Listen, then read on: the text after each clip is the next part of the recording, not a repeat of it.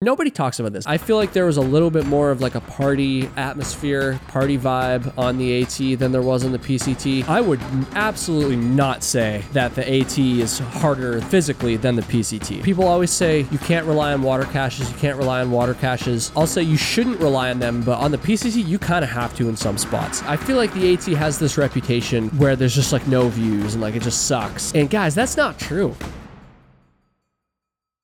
What's going on, everybody? Welcome to Trail Tales. My name is Kyle O'Grady. I am a huge hiking nerd, and every single week on this podcast, I chat with other hiking nerds. Well, actually, uh, that's not going to happen this week. I'm, I'm doing a solo episode.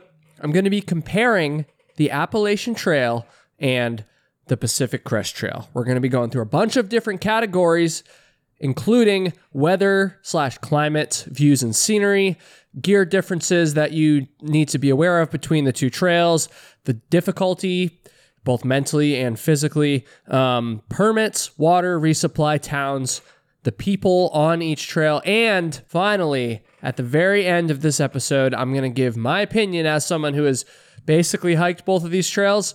I'm going to give my opinion on which one I think is better. And so that's what we have in store.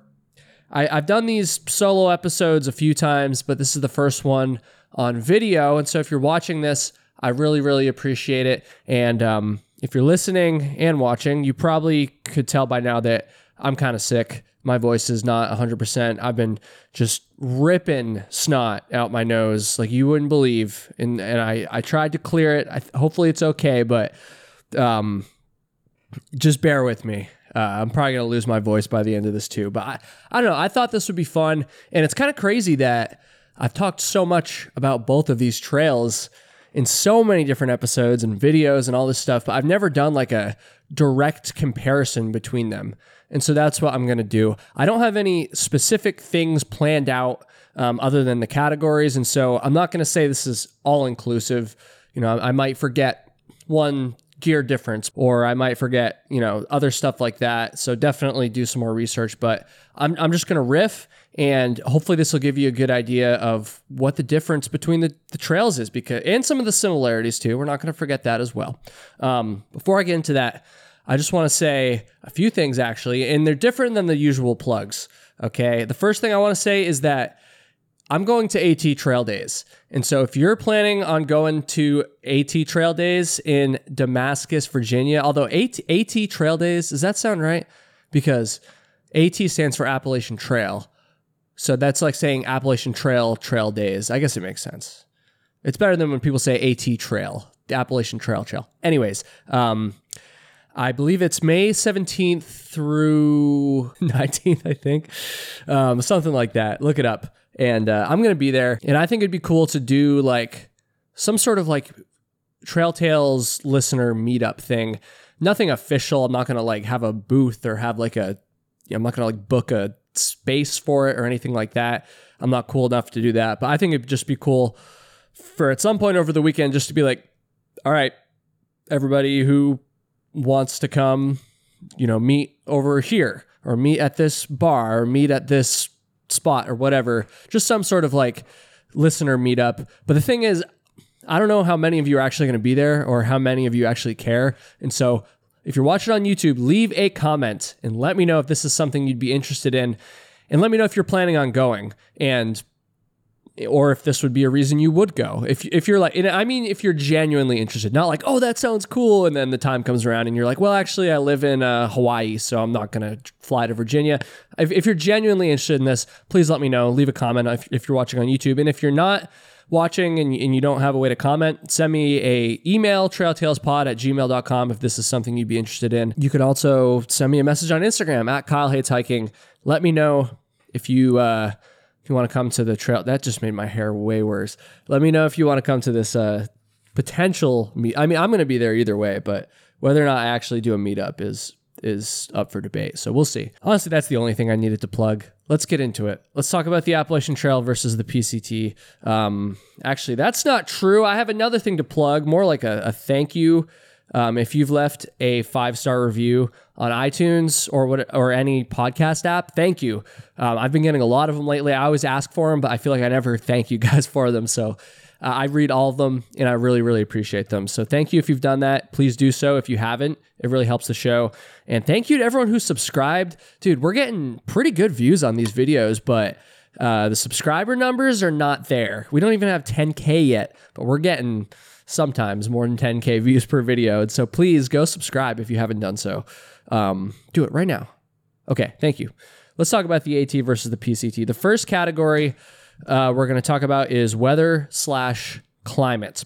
Um, and actually, I guess just to back up, most of you are familiar with this, but um, in case this is your first time watching any of my videos or my podcasts, in, in 2018, I through hiked the entire Appalachian Trail. I'm an East Coaster myself. I'm from Vermont, and um, I did it. And then in 2022, I went out and did most of the PCT. And uh, I think I really think I would have done it all, except for the fact that there was a bunch of fire closures and we started late. It's a long story. You can go listen to some of those those stories on previous episodes, but I did end up going back last year and filled in uh, about half of what I had missed the previous year. So at this point, I actually ran, ran the numbers the other day. I think it was 91% of the PCT is what I've hiked. And so I think that's I think that's enough that we can say that I'm pretty damn familiar with the PCT. Like, come on, come on, come on. All right. Um, so that's my background there. I'm very familiar with both these trails. Okay, so weather and climate. Let's start with the AT. You know, the the first thing that comes to mind on the AT is going to be the rain. You always hear about how much it rains, and uh, it's true. You're going to get rained on a lot more on the AT than you are on the PCT. Um, other things in terms of weather and climate you have to worry about with the AT. If you're starting early, say February or March or even April potentially, um, you could get some snow at the very beginning while you're down in Georgia or maybe in like the Smokies or something. Probably not, you know, you're in the South, so you're not going to get like dumped on like feet of snow, although maybe freak weather event could happen. But realistically, you know, it's going to be pretty chilly and you're going to get you potentially get some snow at the beginning, just like uh, some dustings. Probably not even enough to need like snowshoes or anything. Yeah, definitely not enough to need snowshoes. Um, although take that with a grain of salt because when I through hiked, I started May 14th, and so I didn't have to deal with snow. I did have to deal with heat and humidity on the Appalachian Trail, though. So that's something to keep in mind too. I mean, again, East Coast, I'm sure a lot of you are, are familiar with this, but even up into the northern states on the East Coast during the summer, while it might not be as hot up there, it's still going to be humid. And so it's going to be humid on your Appalachian Trail through hike, no matter where you are, no matter where you start. Um, that's something you're going to have to deal with. And the rain is probably the biggest thing. Um, the rain is going to cause things like mud, which you don't get too much of on the PCT. It's going to be muddy and um, on, on the AT, and you know, just a lot of rain, a lot of humidity. The PCT, and again, it, again, it's just like the AT. It's going to vary based on when you start. Um, if you start, it's and another thing actually. Mm, I guess that's not really weather. Though. I was going to talk about like snow in the Sierras and stuff, but that's more like I'll talk about that when I get to gear. Um, but on the PCT, you're going through so much varied terrain. Um, the AT, the train is varied, and I'm going to talk about that in a little bit, but it's definitely more uniform along the entire AT than the um, than the PCT. Because in the PCT, if you go northbound, you're going to start in the desert. Then after 700 miles, you're going to be up at like friggin' 12,000 feet in the Sierras, and it's totally totally different. Um, you're not going to see as drastic changes like that uh, on the AT. And with such drastic variations in terrain, you're going to get some drastic variations in weather. And so, starting off in the desert, you're going to have a ton of sun exposure and it can be hot, especially if you start later. Again, on the PCT, I also started late. I started May 15th on the PCT, which was silly. I shouldn't have done that. Don't do that. Um, and it was hot for me. I have heard though, and comment below because I I never experienced this.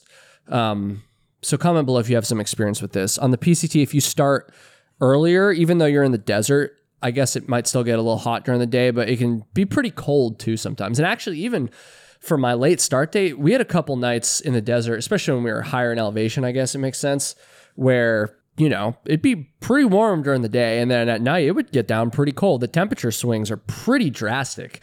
Uh, in the deserts. And then once you get up into like Washington, I mean, Washington has this reputation of it raining all the time, which, well, I guess only parts of the state have that. Like Seattle, I guess, has that reputation, but I didn't get rained on in Washington at all. I do know that a lot of people do, though. It's probably, I'm guessing here, it's probably not as bad as the AT, but I, I do know that you can definitely get some rain up in Washington. And, and if you're late enough in the season, uh, you can get some snow too. I, it's not uncommon for those that are finishing up in like September, for instance, to have a dusting of snow. Uh, you know, when they're right up there by the Canadian border. So that's something to keep in mind as well. Um, very different trails in terms of weather, and you're going to have to make some gear some some gear changes or there's differences in gear to compensate for that. And um, I'll talk about that in just a second. But while we're still kind of on the topic of you know the differences in the weather and the climate and stuff, a little bit different though. Let's talk about views and scenery. Um, and we'll go back to the AT first. I feel like the AT has this reputation where there's just like no views and like it just sucks and like you're always in the green tunnel, you can't see anything. And guys, that's not true. That's not true. Um, you're gonna get views every single day on the AT. I don't unless you're only hiking like five miles a day. You're gonna get views every day. They might not be the biggest, grandest views you've ever seen. It might just be like a little clearing in the trees, looking out over some some farmland and some rolling hills. But you are going to get plenty of these views, um, or maybe the view will be a tenth of a mile or whatever off the trail or something like that. But the idea that you're never going to get views on the AT is just totally not true. It's a it's a negative, untrue stereotype about that trail. Um, the green tunnel thing is true to a degree. Uh, well, not to a degree. It is true. I mean, you're in the green forest for most of the trail, but then again, you do come out to these views. In the south, you're going to hike over balds sometimes. So you, it feels like you're way above tree line and you're totally exposed, and you're going to get that every now and again. In the south, I feel like one thing that really stood out to me on the AT was the fact that I hiked through a ton of fields, which I was not used to uh, being from the Northeast. Uh, I feel like the trails up there, including the northern part of the AT, doesn't really go through that many farm fields. Maybe a couple in Vermont, but down south, I feel like maybe I'm just remembering them more because I they stood out to me. But there was a number of fields which were kind of cool. Um, but then like once you get up into New England and stuff, or actually even further south, sometimes sometimes as well, um, you might still be in green trees, but the trees are different. You might get up higher in elevation, and now you're in some like spruce trees and pine trees and stuff, and it looks totally different than it does when you're at lower elevation. And so yes, it is kind of a green tunnel, but there's more variation and more variety than I think people give the AT credit for. And then once you get up into even Vermont and then definitely New Hampshire, um, you're going to get some above tree line hiking, like going through the Franconia Ridge in New Hampshire and the Presidentials uh, in the White Mountains in New Hampshire. You're above tree line for long periods of time, and it's very, very different than anything that you've uh, seen up until that point. And then also in Maine, you're going to get this sometimes, including on Katahdin itself. And so the the variation in terrain is not as much on the AT as it is on the PCT, but it's still there. And I think we need to call that out because people just say it's just a green tunnel. It's it's more than that. And I think that most of you that have hiked the AT would agree. But then again, if you would all agree, then who's saying this stuff? Is it just people that haven't hiked it? I don't know. PCT. Obviously, it's going to be way more varied in terrain than the AT. Like I said earlier, you start in the desert and then 700 miles later, I mean, it changes on a dime. As soon as you get to Kennedy Kennedy Meadows uh, South and you start climbing into the Sierras, I guess it's not a dime, but just over the course of a few miles, you go from solidly desert, like you've been hiking through for uh, a long time up to that point, and then a couple miles later, you're way the hell up there. You're in the forest. There's water everywhere. There's probably going to be snow. Um, and it's just a quick, quick change, like a dr- drastic, almost instant change, which I think is really cool um, and, something that's really special for sure. And then after you get out of the Sierras, you're in Northern California. And Northern California feels a lot different than the desert, and it's also different than the Sierras too. Um, and then you get further, further north, you get up into Washington, and I haven't. Washington's the part of the PCT I've I have the most stuff left to finish, but I still have done about half the state, and it's totally different up there too. And so, just total drastic changes uh, in the terrain and the um, the views and the scenery and stuff like that on the PCT. Another thing I'll talk about on the PCT is the burn zones. I mean, talk about changing on a dime. You can be walking along. Um, I feel like Northern California was the part of the trail where, where I really started to notice this because that's where some of like the big, big burn zones were. There's probably some in the desert too, but the desert's so open that you don't even. Anyways, um, walking through Northern California, dude, and you can be walking through this just thriving, lush, green, just beautiful forest one second. And then you walk right up to where the burn stopped, however many years ago this area burnt. And all of a sudden, or however many years ago this area burned, I should say. I think that's the grammatical, grammatical correct way to say that. Um, let's say that again. So basically, you're walking through this beautiful, amazing, healthy, green, lush forest, and then boom, instantly it changes to a just burnt out hellscape. And I'm being dramatic, but uh, it does feel like that. And all of a sudden, you're just totally exposed to the sun and it's dry, it's hot, there's blowdowns everywhere, there's brush growing and the trail's kind of overgrown and there's like ash and loose dirt and rocks and it kind of sucks i'm not to lie and it changes on in an instant and it's such a bummer because right before you entered this burn zone, you were walking through what the forest used to look like before it burnt, and it's absolutely beautiful. And now you're walking through this and you're like, damn, this sucks. And all it took was one fire to just totally ruin this forest. And so that's another like huge variation in terrain on the PCT is the forest, not the forest fires, but the burn zones and stuff, which you're going to hike through lots. And unfortunately, you're uh, you're going to be hiking through even more as time goes on. So let's talk about gear. All these these uh, different conditions you're going to see on the PCT, different kinds of terrain and stuff, you're going to have to have some different gear. And let's compare that gear to what you need on the AT. And so, again, it's going to vary a little bit depending on when your start date is and also what direction you're going. But from my general experience, I feel like your gear can stay a little bit more uniform throughout the Appalachian Trail than maybe it can in the PCT because I feel like on the AT, like maybe t- if you start later, like I did, like maybe towards the end, you'll need to pick up some warmer clothing and some warmer gear. But other than that, dude, I mean, you can pretty much start and finish. I'm sure there's tons of people out there on the AT that start and finish with the same general setup. Maybe they swap out, they get a new backpack or whatever because their old one broke, but like they're not making like drastic gear changes, like picking up an entire new piece of gear they didn't have before. Um, or having to, you know, make drastic gear changes on the AT. Um, on the PCT, I do feel like you're going to be making more drastic gear changes. And so some of the ones that come to mind for me are again going northbound, you start in the desert and it's very dry. Another thing we're going to talk about in a little bit here. Uh, it's very dry, and so you need to have a lot of water storage capacity. Now, this is going to vary person to person. I saw a Reddit thread the other day that was like, how much water should I or how much water storage capacity should I have on the PCT starting in the desert? And people were, were like, four liters, five liters. For me personally, I carried six liters water capacity on the PCT, and I used that six liters multiple times. It wasn't every time I filled up water, it wasn't even most of the time, but it was enough times that like man i needed that six liters for sure. That was more than most people though. Definitely more than most people. Um, i liked to cook hot meals which on the pct especially the time of year i started later when it was pretty hot out a lot of people were going no stove no cook or they were cold soaking.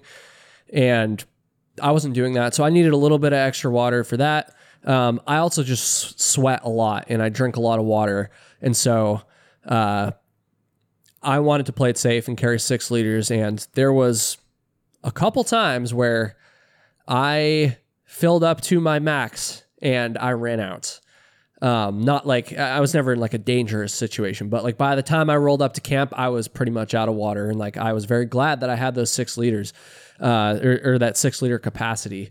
And yes, it sucks to carry it, but um, I was glad that I had it, man. So that's a that's a okay, okay, where I'm going with this, anyways, talking about gear changes, is once I got to the Sierras, there's plenty of water up there. There's probably too much water for a lot of you. Um, and so once I got to the Sierras, I went down to four liters capacity, if I recall, maybe five. I think I can't remember exactly, but I did go down in capacity because I didn't need to carry those extra bottles. I think I went to five actually. I had a two liter water bladder. I had, and then I had four one liter bottles when I started in the desert. And then when I got to the Sierras, I ditched the four one liter bottles and I picked up two liter and a half bottles. And honestly, that was probably overkill. I probably could have gotten away with four through the Sierras, but the point is that I made a, a gear change. But a lot of people are going to be making even more drastic gear changes in the Sierras. I did not have to do this because I started late and then and the snow year was relatively low. And so by the time I got to the Sierras, I did not need an ice axe. Ice axe. I did not need. I did not need a. Um, I did not. I did not need micro spikes or crampons. Um, I didn't need that like snow traversing gear, but a lot of people do. And in fact, there's some. If you start early early enough on the PCT, I'm losing it, dude. If you start early enough on the PCT, I'm going to talk a little slower. Um, I mean, there's a good chance you might even need that stuff before the Sierras. Like you could be going through um, even like the San Jacintos if you start early enough and need that that winter snow traversing stuff. Um, so that's something to keep in mind. There's no places on the Appalachian Trail where you need to pick up an ice axe or pick up micro spikes or anything like that. Um, you j- or any gear equivalent or any gear as drastic as that. Um, another big, big gear thing on the PCT is that again in the Sierras you need to carry a bear canister. You must carry. It's required. It's not like a recommend recommended thing. Legally, you will get in trouble if you don't carry that thing, and so you have to do that. And so in the Sierras, that thing sucked, dude. I hated carrying that. There are some spots on the Appalachian Trail where if you camp, I believe you're re- required to have a bear canister, but they're like short sections so you can kind of just zip through them and you don't have to worry about it. Um, that may be changing in the future because bear problems are a thing on the Appalachian Trail. And I hate to say it, but I wouldn't be surprised if you were required to carry a bear canister for large chunks, if not the entirety of the Appalachian Trail in the future, but we're not there right now. And so, that's something to keep in mind as well. Let me know in the comments if there's any other gear changes, especially on the PCT that I'm forgetting here, because I'm probably forgetting something, but I think that covers covers the basics of it. So I, th- I believe the next thing on my list, the next difference that we're going to talk about is the difficulty of the trails, both mentally and physically. And so this one, I feel like a lot of the stuff I'm going to, I've, I have said, and I'm going to say in this video is relatively objective, you know, it's objectively true. You have to have a bear canister in the Sierras on the PCT. But, but when it comes to difficulty, this one is definitely going to be more subjective. And um, I think I'm going to start by just going through some of the stereotypes that you hear about um, the difficulty between the two trails. I feel like the stereo, the biggest one that you hear is that the PCT is way easier than the AT when it comes to the physical aspect of things. Like the PCT is graded for pack animals. It's smooth. It's easy. The AT you're going straight up. You're going straight down. And um, while those nuances are true, the PCT is mostly graded for pack animals. Although there was a few times on the PCT where I was hiking and I was like, how the fuck is a horse to get up this shit or a pack animal? Like there was some pretty gnarly stuff. Um, but generally speaking, the PCT was graded for pack animals. And generally speaking, the AT is pretty freaking steep in a lot of spots, anyways. and so that part is true. Um, but I would absolutely not say that the AT is harder physically than the PCT. I would not say that because while the literal grade of the trail is probably harder on the AT, you're probably doing more like elevation per mile or whatever, and the climbs are probably harder on the AT. I think that's fair. Physically, there's still plenty of challenges on the PCT. For me, the sun exposure was a huge challenge, which you do not really have to worry about very much on the AT. Physically, that makes it very difficult to hike the PCT, even if the grade I'm hiking up isn't quite as bad. Um, you're also probably going to do longer days on the PCT, generally speaking. Um, you know, we were doing 30 mile days fairly regularly on the PCT. That was not happening on the AT. And so, while I guess that could be argued that that's a point in favor of saying the AT is physically harder, I feel like the way that I'm going, the way that I'm, yeah, the way that I'm going here is, um, man, my throat hurts. the way that I'm going here is that like you kind of make up for the milder grade on the PCT by doing bigger days. And so at the end of the day, I was definitely just as tired on the PCT as I was on the AT. Um, even if the grade was easier, I probably had hiked more miles because of that. And so yeah, I was I was pretty tired at the end of the day. Um, you're also going to be at elevation during certain parts of the PCT, like in the Sierras again, which physically is very difficult. And of course, you get acclimated, you get used to it a little bit, but like, you know, being up at 10, 12,000 feet or whatever is not easy. And so that's a physical a physical challenge. How about the snow? Again, something I didn't really have to deal with very much, but for your average PCT through hiker, you're probably going to have to hike through some snow or some snow melt in the spring or whatever left over from the previous winter and you might be post holing you might be having to wear micro spikes, hiking on ice. Physically, that's very demanding. And so there's, I think you get my point here. Like grade versus grade, yeah, the AT is probably more difficult, but I don't think it's fair to say that the AT is physically more difficult than the PCT. And another thing, too, on this point, people make the AT sound like it's just extremely challenging through and through.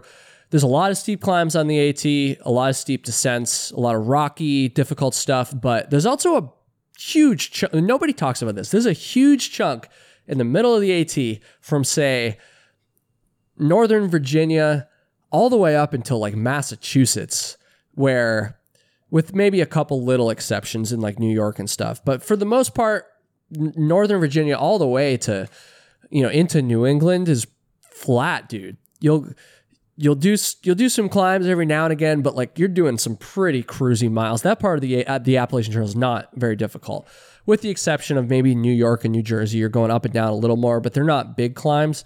Um, I mean, a huge. This is nobody talks about this, dude. Like a huge part of the Appalachian Trail is pretty easy.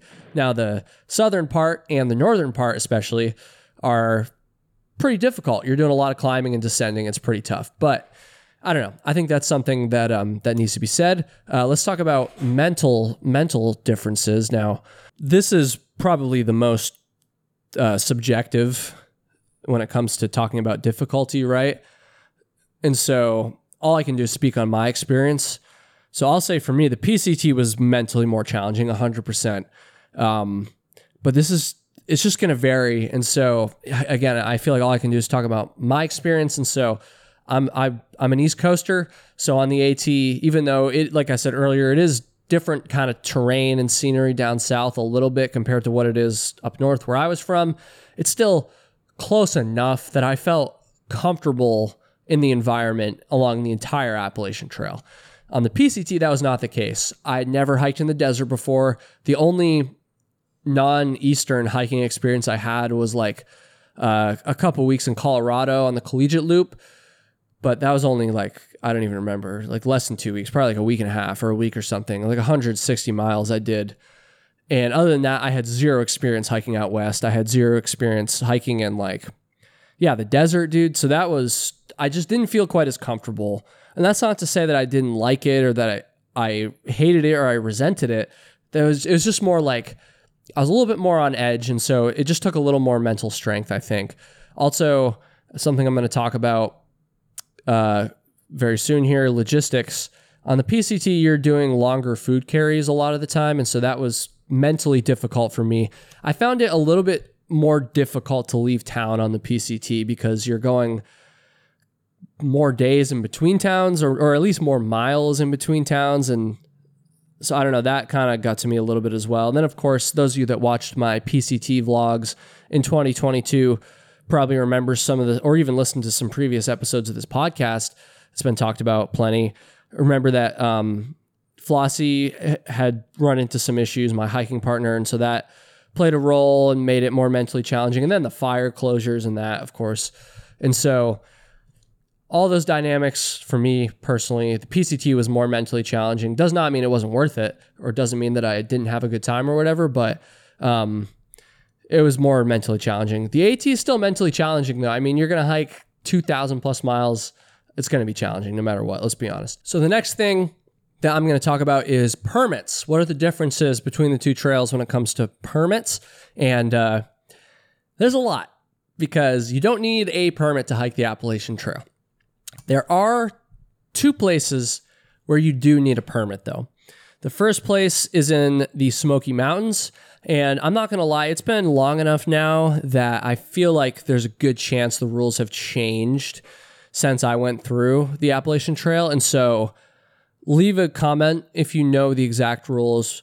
In 2018, when you went through the Smokies, you needed a permit, but they were not quoted. And so you didn't have to worry about being one of the lucky ones to get it. You just um, went online a couple days before you reached the Smokies. In 2018, it was $20. I don't know how much the permits are now, but not super expensive. You get your permit, it gives you a certain amount of time to get through the Smokies on the Appalachian Trail, and you don't have to reserve individual campsites. You just have to stay on the Appalachian Trail. Um, I imagine it's a pretty similar system right now as well. Then the other place you needed a permit was Shenandoah National Park. Now, I know this has changed since I went through. In 2018, all you had to do was just show up where the trail enters Shenandoah National Park, write your name down on a little slip of paper they had there at the trailhead, and then I think carry that piece of paper with you and then put the other end in the box or whatever. And it was free, it was no quotas, nothing, super easy, took two seconds. I do believe that starting this year, they're changing that. I think you might have to pay a, fee to get a permit in Shenandoah. I don't, I, I imagine it's not quoted though. I'm not exactly sure. Like I said, they're brand new rules. So leave a comment if you know.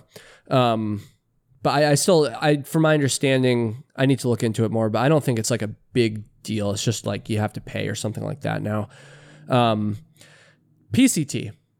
Actually, actually, hold on. I guess you also technically need a permit in Baxter State Park, where Mount Katahdin is at the very end of the trail. When when we did it, we just rolled right up there, and then they basically just wrote our names down, and we were good to go. I guess they gave us a little thing. Um, so it's pretty easy in Baxter too. I do know that technically there is a cap for through hiker permits at Baxter State Park, but I don't think that cap has ever been reached. And then after that cap is theoretically reached, then if you're through hiking, you basically have to just make a reservation like a normal non through hiker visitor would do. Um, but that cap has never been reached. Maybe it will someday, but I don't think it's even really come close so far. So basically, you just roll up and um, go talk to the rangers, and they get you taken care of. You might have to reserve a campsite ahead of time if you want to be sure that you'll have a spot to camp if you're camping in Baxter. So that's something to look into too. Um, to the PCT, obviously, it's very different than the AT. On the PCT, you have to have a well, actually, I was going to say you have to have a permit to through hike, a long distance permit to through hike, but that's not necessarily true. Basically, my understanding is that the PCT goes through a lot of different areas that require you to have a permit to visit them, whether you're whether you're through hiking or you're just weekend backpacking, anytime you're camping or or even entering sometimes these areas you need a permit. And so in theory, if you wanted to hike the Pacific Crest Trail, you could you know, just do a lot of research and you could get an individual permit for all of these different areas along the trail and you could coordinate all that and you could hike the whole thing. Um, that would be extremely difficult. I'm sure it's been done. Leave a comment if you've done that. I'm sure it's been done. I'm sure it's possible, but it's extremely difficult. And so the PCTA, the Pacific Crest Trail Association, blah, blah, blah, in um, has worked with the uh, the government in order to make one long distance hiker permit that covers everything on the PCT. And so, and so instead of having to get all these individual permits and all this nonsense, um, you just get that one PCTA issued permit and you're covered for the entire trail. And you need that permit. Uh, because if you get caught hiking through some of these areas without a permit, you're going to definitely get fined and you're going to get in trouble and it's not going to be good and it's just a dick move. So, um, I could do a whole episode on the PCT permit process. So I, I won't really go into detail. There's plenty of information about that out there, but I mean that's just a huge difference between the Appalachian Trail and the PCT. Is that PCT has permits and they're quoted as well, and it's not that difficult to get a permit. So even though they're quoted, you can still get one pretty easily. I really doubt there's anybody, maybe there is, I shouldn't say that, but there's not that many people out there that were like dead set, 100% committed to the PCT, but then couldn't get a permit at all. And so they just couldn't ever hike the trail and they had to give up that dream. That doesn't really happen. Um, there's definitely a lot of people that have to be flexible with their plans and maybe have to take a start date they're not thrilled about, which happened to me. Um, but there's not that many people out there that just straight up can't hike because they couldn't get a permit on the PCT. Now, the next thing, water. This one, I already talked. I already talked about this a little bit when I was talking about gear. Um, pretty simple. There's a lot more water on the AT than on the PCT. I could stop it right there. On the AT, unless it's exceptionally dry, you really don't have to worry about water that much. You're going to be passing water sources every few miles. You're going to be passing water sources that aren't even marked on your map or on far out or whatever. There's a lot of water. Most people are probably only going to carry two liters capacity on the AT, and they're probably not even going to fill it up all the way, pretty much ever, unless they're camping. Um, I carried three liters water capacity. The only time I ever carried three liters, it was probably only like two or three times, and that was because I knew I was dry camping, which is very rare on the AT. Tons of water on the AT. You really don't have to worry about it that much. I would even say there's too much water because it's muddy and you get rained on a lot. PCT, it's going to vary a lot more. I feel like on the AT, of course, some parts of the trail are going to be a little bit wetter than other parts, but pretty much the entire AT, you're going to be seeing plenty of water sources. On the PCT, it varies a lot. Through the Sierras, you're probably going to have plenty of water. Um, maybe not quite as much as the AT, but you probably won't have to worry about it there. In the desert, obviously, you are going to have to worry about it, and it's going to vary year to year as well. Some sources might be dry one year and then flowing the next year. Um, the desert is so dry that Trail Angels set up very well maintained uh, water caches in strategic points on the PCT. And people always say you can't rely on water caches, you can't rely on water caches, which I'll say you shouldn't rely on them, but on the PCT, you kind of have to in some spots. Now, you can't just go in blindly and just expect a water cache to exist or expect it to be full. You do have to research to make sure ahead of time that the water cache is going to be there and there is going to be enough water for you, which is usually just going to be done through far out or Guthook.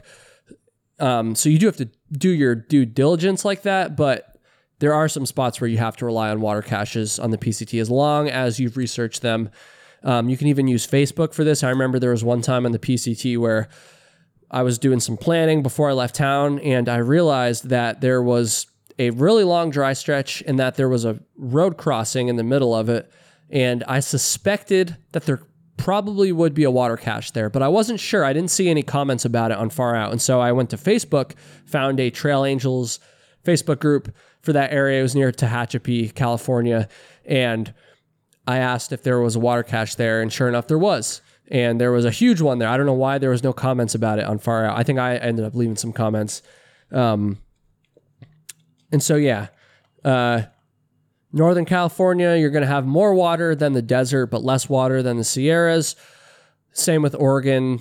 I imagine same with Washington. I feel like Washington, there's a little bit more water, but again, it's going to vary year to year. And so I think the biggest takeaways here are just that the AT is way wetter than the PCT, and the PCT, the, the water, the amount of water is going to vary much more wildly than on the Appalachian Trail. Um, the next thing is going to be resupply. Resupply is, it's it's easier on the AT. I'm just going to say it. Um, I feel like you hear this all the time. You hear like logistically the the the PCT is easier, but physically the AT is harder. It's it's it's kind of true. So on the Appalachian Trail, pretty much every three or four days, almost with zero exceptions, you're going to come to a road that is well traveled, and you're going to be able to hitchhike or take a shuttle into town. And this town is not going to be that far away from the trail, maybe a 10 or 15 minute ride, maybe 20 max. And they're going to have a grocery store, they're going to have restaurants, hotels, hostels, everything you need. And then you can get a ride out the next day and boom, super easy. Um, I didn't send a single resupply food package on the Appalachian Trail, and never once did I wish that I had. Uh, it's super, super easy. Plenty of grocery stores. Um, and and the towns are so well spaced on the Appalachian Trail. Like I said, every three to four days. The only exception with with this is in the hundred mile wilderness in Maine, which is at the very end of the trail if you're going northbound. I mean, it's the hundred mile wilderness. There's a hundred mile stretch of trail without a resupply. So for me, I think that was four and a half days instead of three and a half to four like usual. And so I had to carry a little bit more food through there, but that was it. And um, it's super easy. The PCT, however, much different. On the PCT, there are, uh, it's so funny. On the AT, though, there's the 100 mile resupply. On the PCT, there is 100 mile food carries all the time. They're even longer than that uh, very frequently. Um, there's also plenty of ones that are shorter too. So, still on the PCT, I would say the majority of the time you do not need to worry about sending resupply boxes. The majority of the towns are pretty easily accessible and have grocery stores and have everything you need. There are a few spots on the PCT where you have to send a resupply box for sure. Um, I mean, you'd probably figure it out somehow, especially if you're in the bubble and there's other people around and extra food and stuff. But like, you really there there are some spots on the PCT where you want to send a box. I've heard Stehekin up in Washington. I haven't made it there yet, but I do know that most people sent a box there. Snoqualmie Pass in Washington. There was a little convenience store there, but it wasn't like a full grocery store there. And so we sent a box there. I'm glad we did. One place that I didn't send a box, but I wish I had was Kennedy Meadows North. There were some little stores there and like a little outfitter and so we were able to resupply, but it was expensive and I wish I had sent a box there. So that's another one. And there's other ones. You can go online and there's the halfway anywhere, I think they are surveys that have like in depth detail more than I can give you about which places to send boxes on the PCT. Um, so that's a major resupply difference between the two trails is that you you pretty much have to send boxes to a few spots along the PCT. You don't have to on the AT. Um, and of course, this is assuming you have a regular diet. If you have special dietary restrictions, then maybe you have to send more boxes on the AT because you might not be able to find specific, you know, less common food items in every town. But there just are grocery stores and like dollar stores and everything in pretty much every town along the AT. Um, I feel like Andover, Maine might have been a, an exception to that too. Actually, now that I think about it, there was like some convenience stores, but there wasn't like a. Where was there an actual grocery? I can't even remember. It's been too long. Um, I just know I didn't send any boxes, and I was fine. But the availability or lack thereof of food isn't the only thing that makes logistics and resupply more difficult on the PCT versus the AT. Another thing is on the PCT, you're going to have to take longer rides into town. Again, not always, but there are definitely some longer hitches you have to do. And I feel like on the AT, the hitches into town were pretty straightforward almost all the time. It's very rare that you have to take like multiple different roads to get into town. Um, I guess sometimes it happens, but most of the time that was the case. On the PCT, I feel like a lot of the time it might be easy to hitch into town because traffic going by is just going to kind of funnel into that town. But then when you're going back out of town, there's a million different roads that leave town. And so it's kind of hard to get on the right road. You might have to take a couple hitches to get back out or take you might have to take a bus or a shuttle or something, which there's that happens sometimes. Um, so that's one thing to keep in mind. There was also a few times on the PCT, and this is pretty rare on the AT as well, where you get to a road crossing on the PCT and there's like two or three, sometimes more towns that you can access from that road. And so you kind of have to pick which one. The the one that comes to mind first, I believe, is Walker Pass at the very end of the desert. Or was it Sonora Pass? No, I think it was Walker Pass in the desert. No, it was Walker, yeah. Where um there was like four different towns that I could have gone into. There was like Lake Isabella, Ridgecrest, which is where we ended up going. And there was a few other ones. And it's like you can go this way and you can get to two towns, or you can go this way, and then there's a fork and you can go. And it was just like super complicated. And again, in these scenarios, it's very easy to hitch into town, or maybe not very easy, but it's easy to get into one of those towns. but it's harder to get back out because it's not as much of a straight shot. That's one thing to keep in mind. And then another thing too is I feel like there was more spots on the PCT where you'd try to get a ride, but there wasn't that much traffic. And so hitching was a little bit harder. Maybe you had to rely on shuttles a little bit more. I, the one that comes to mind on the AT that was like this was actually Andover, going back to Andover, Maine. I remember there, we did end up getting a ride eventually, but it took a couple hours and we kind of got lucky because a, a shuttle bringing hikers back just happened to show up and take us, even though we hadn't called them. On the PCT, that's far more common where you get to a road crossing and you you really ought to plan ahead and uh, book a shuttle or something to come pick you up. And you'd probably still be fine. You'd probably get something eventually, but it's just going to be a lot more inconvenient. And far out will have all this information. So if you're stressed out about knowing which ones, and I don't want to get surprised, if you just pay attention to far out comments when you're out there, you'll you'll know ahead of time, and you'll be able to to figure it out. Or or just from talking to other hikers too, you'll be able to figure it out. Um, so overall, and actually one last big thing about resupply um, on the PCT, which there's nothing like this on the AT. The resupply in the Sierras is difficult, dude. It's freaking difficult. Um, I remember shortly before I got to the Sierras, I was looking ahead at the map and looking ahead at far out and tr- just trying to get an idea of how resupply was going to work in the Sierras. And I was sitting there. I was in Ridgecrest actually, the last town before Kennedy Meadows South, and I was like, fucking blown away. I was like, I'm. You're so used to just getting to a road crossing, hitching into town, boom, you get there, you get out. It's easy. In the Sierras, especially the first part, if you're going northbound, you have to. I mean, it's just so remote. It's so far out there, dude. You have to like.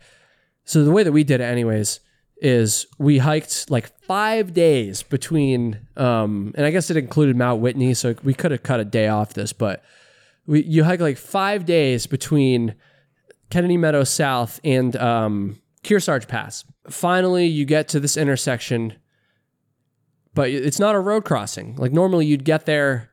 That's the road. Boom, you hitch into town. Here, you get to an intersection, a trail intersection, and then we had to follow a trail seven and a half miles off the PCT, a, a side trail, not the PCT, seven and a half miles off the PCT, up and over Kearsarge Pass, a fucking tall, very difficult, very amazing and beautiful. Don't get me wrong. I'm sounding very ungrateful, but um, it kind of sucks to have to hike that far off the trail just to get to a trailhead, not a road crossing with lots of traffic, not a town, just a trailhead. And then from that trailhead, we had to which I believe, what was it called? Uh, I don't remember. Someone comment. Um, then from that trailhead, we had to schmooze a day hiker essentially to give us a ride down the mountain. And then we got to a highway. And then from that highway, we had to either go left into Bishop, north, or south, right into Lone Pine because there wasn't really much at the intersection there. And so it was just so convoluted. I remember I was researching this before we got there, and I was like, I cannot believe that we're going to have to do this just to resupply because you get kind of spoiled, especially on the AT. You just get to the road, put your thumb out, you're in town half an hour later. But um, here it was like so convoluted. And then on the way out, because we're purists, or we tried to be anyways, um, we had to hike that seven and a half miles back. And so we end up doing like 15 additional miles just to be able to resupply in this one spot. Super crazy. Um, I'm going to talk about towns, the difference, the differences between towns a little bit on the two trails, and overall, the they're going to be pretty similar. You know, they're trail towns. The people in these towns are going to be used to hikers coming through, and um, honestly, the biggest difference that I think of when it comes to towns is that the AT just has a lot more hostels, and they're I mean, that's pretty much it. There there are some on the PCT. Like I know there's one in Lone Pine. I know there's one in Bishop. Um, I'm sure there's more that I'm just not thinking of, but it's far less common for PCT through hikers to stay at hostels than it is for on, on the AT. Almost every single town is going to have a AT specific hostel. On the PCT, almost none of the towns are going to have them. There's still lodging options um, but not that many have them. I feel like on the PCT, a lot more towns have camping options in town, although those do exist on the AT as well. And so I've already talked about how far away towns are on the PCT compared to the AT. I think that covers most of the differences that come to mind when it comes to towns. And so the next category is going to be people. Overall, hikers are amazing people. Um, and so you're going to meet lots of amazing people on the Appalachian Trail. You're going to meet lots of amazing people on the PCT. I think the only difference that comes to mind for me when it comes to the other types of people that you're going to be seeing on these trails, or actually, I can think of two. Um, the first one, and again, this is this is definitely a more subjective one. This is based on my experience. I feel like on the Appalachian Trail, I saw more day hikers and I saw more section hikers and weekend hikers than I did on the PCT. Um, in the Sierras on the PCT, I did see a lot of section hikers and, and day, maybe not day hikers, section hikers and weekend hikers and JMT hikers for that matter. Um, but on most of the rest of the PCT, at least the parts that I did, 90%, 95% even of the other hikers I was seeing were PCT through hikers. On the Appalachian Trail, that was not the case. I saw plenty of AT through hikers, but also a lot of just weekend hikers, or maybe they're out for a week or two weeks, or they're even day hiking because the AT, generally speaking, is a lot more accessible from towns and there's more side trails and it's less mileage to get up to some of these viewpoints and stuff. And so you're going to see plenty of day hikers on the AT, um, definitely more than I saw on the PCT. So that's a big people difference, something to keep in mind. And then more talking about through hikers specifically. The only thing, and this is purely me, I feel like there was a little bit more of like a party atmosphere, party vibe on the AT than there was on the PCT. Um, on the, you're still going to get that on the PCT, but just because the food carries are longer, I feel like you saw less of that on trail on the PCT than I did on the AT. Because again, the AT is so accessible and the resupply is so easy and the towns are so close together that like I just feel like it's easier on the AT for people to kind of like hike in a 12 pack and like post up and kind of party versus on the PCT that's kind of hard to do when you're in the middle of the desert and it's really hot and you have to carry four to six liters of water anyways.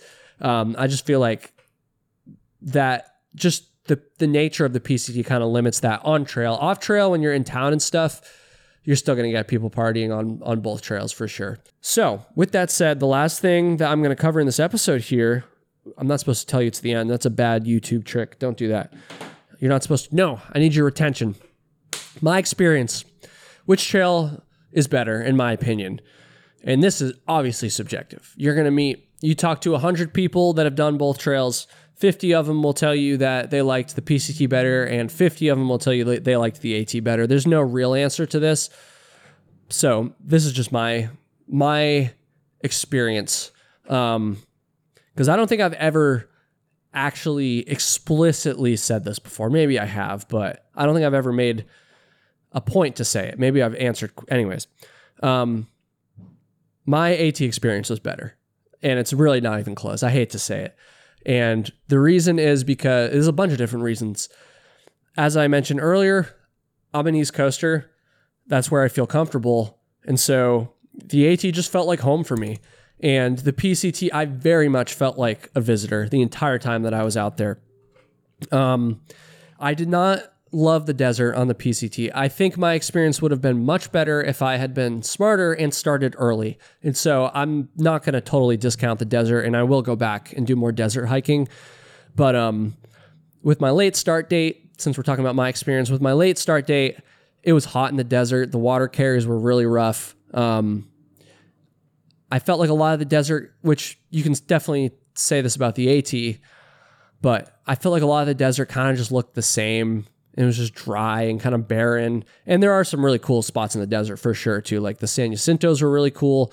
Um, and there's other spots too. But like overall, I felt like the desert was very monotonous. And at least on the AT, the Green Tunnel is also kind of monotonous. But like that's that's my home, man. Like that's my monotonous trail versus the desert. I, I just I didn't really love the desert too much. The Sierras were awesome on the PCT. Zero complaints about that, other than the long food carries. But like for all the bullshit that happened on my PCT hike in 2022, the Sierras were amazing. We caught the Sierras at the perfect time. No snow issues.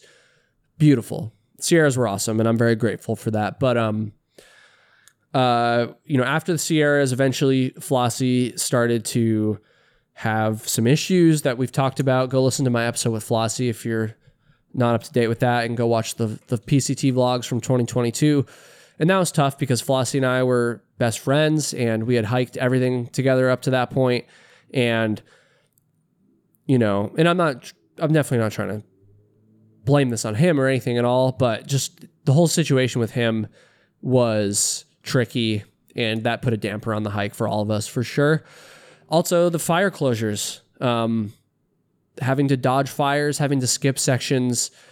Again, I've done entire episodes on this, but like that put a huge damper on it too. Maybe it shouldn't have. Maybe we should have had a different perspective. I think there's an argument to be made there for sure. But regardless of whether or not that was dumb or smart of us, it was dumb. Um, regardless of that, that is what happened. It put a damper on our hike. And also, ultimately, that's what ended up making us not finish. and so, and then I went back the next year and I still couldn't finish because there was more fires in the same spots, which I should have started earlier last year. And I guess I should, i t- I'm only talking about the negativities of the PCT.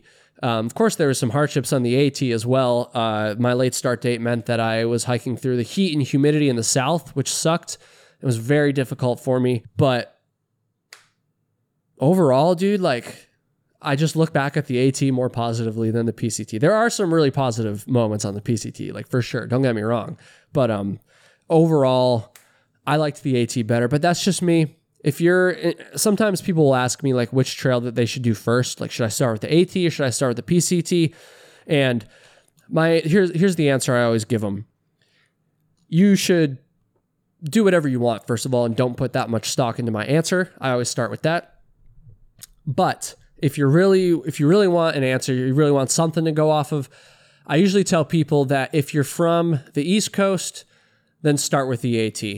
If you're from the West Coast, then start with the PCT. Reason being, you'll be a little bit closer to home for your first one. And so if anything goes wrong or you need to get off trail because you're not as experienced or anything, you'll be a little closer to home. So that helps. Although if you're from Maine and you're starting in Georgia, it's not that much closer to home than it is if you're starting in San Diego. But you get my point. Um, and, and, and kind of going back to what I said earlier about being comfortable with the AT and the terrain and stuff, I think there's something to be said there too. Uh, you're just hiking and terrain you're a little bit more comfortable with. So that's the answer I give, but it doesn't really matter. Just if you feel slightly more strongly, slightly more strongly, I need to end this podcast, dude. If you feel more strongly, even slightly, about one trail over the other, just go with that, regardless of where you live. That's my answer, guys. Thank you so much for everyone who watches these videos, dude. Thank you so much for everybody who listens. And one more time, leave a comment or send me a message or email about AT Trail Days 2024. It's going to be freaking lit, dude. Let me know if you're going to be going and if you'd be interested in a meetup. And subscribe to the Trail Tales YouTube, dude. We're getting a lot of views on these videos, and I'm super grateful for that. But um, not that many people are subscribing. And so hit that subscribe button please, I know the vast majority of you are not subscribed. And um, also, let me know how you like this solo episode. I'm still going to do plenty of interviews, but if you guys do like these solo style episodes, I'd be happy to do more of these as well. It honestly makes it easier for me. They're fun for me. It's a little different. So let me know what you think. And um, thank you guys so much for watching and listening. I have the best audience out of any podcast. I'm so grateful. And I hope I can meet you at Trail Days. So thank you guys.